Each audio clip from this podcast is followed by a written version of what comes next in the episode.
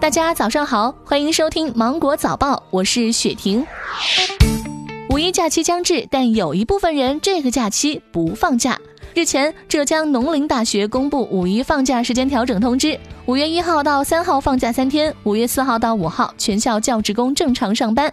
另外，广东惠州市教育局明确，高3、初3年级学生返校复学后，五一假期不放假。杭州市教育局办公室发布通知，决定取消杭州市中小学生2020年春假，也就是4月30号及5月6号为学生的上学时间。此外，安徽马鞍山及河南开封也下发了相关的通知，部分初高中学校五一不放假。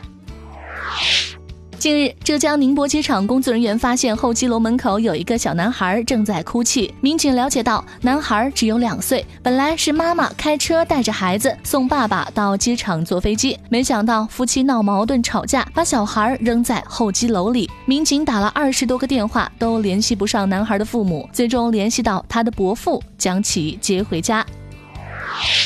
日前，长沙岳麓区某小区出现了惊险的一幕，有人被楼上坠落的物品砸中。接警后，民警立即赶到现场，伤者杨先生刚讲2句话便瘫倒在地，鼻子血流不止。随后，民警迅速拨打了120急救电话。据了解，砸伤杨先生的是17楼住户掉落的棉被和一些衣物。涉事住户周先生表示，因为他和妻子发生争执，才使得物品从17楼掉下。随后120救护车赶到事发地，将杨先生送往医院。经诊断，杨先生身体多处挫伤，鼻右翼及右上颚骨折，身体情况稳定，正在接受治疗。目前，周先生已经垫付了住院费用，其他的赔偿双方还在进一步的商议当中。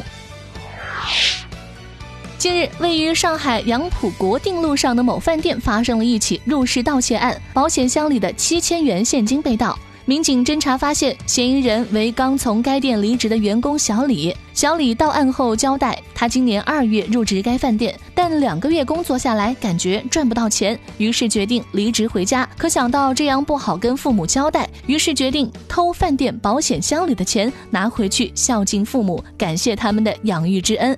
目前，小李因涉嫌盗窃罪被刑拘，案件正在进一步审理中。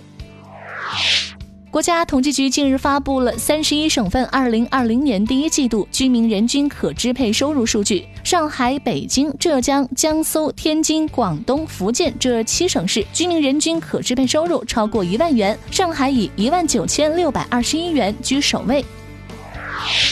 最近，浙江农林大学复课前宿管阿姨帮同学晒被子的图片登上了微博热搜。5颜6色的被子在空地上摊开，场面十分的壮观。收到学校的复课通知后，学生可联系所在的公寓的宿管阿姨帮忙晒被子，阿姨们则会根据学生预约的需求，给每一条被子都做好标记。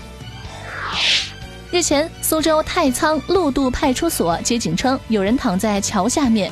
民警赶到现场后，看到一名小伙子窝在被子里。经询问，原来小伙儿喜欢打网游王者荣耀，但是呢，室友们嫌他吵闹，于是他下了夜班之后，带着被子铺盖到了桥下，玩累了就睡，睡醒了又继续玩。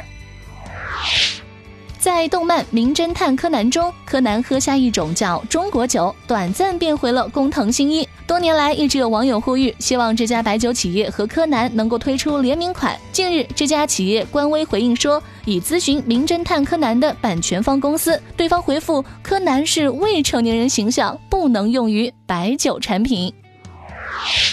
好了，以上就是今天的新闻，我是精英95电台的雪婷，祝你度过美好的一天，拜拜。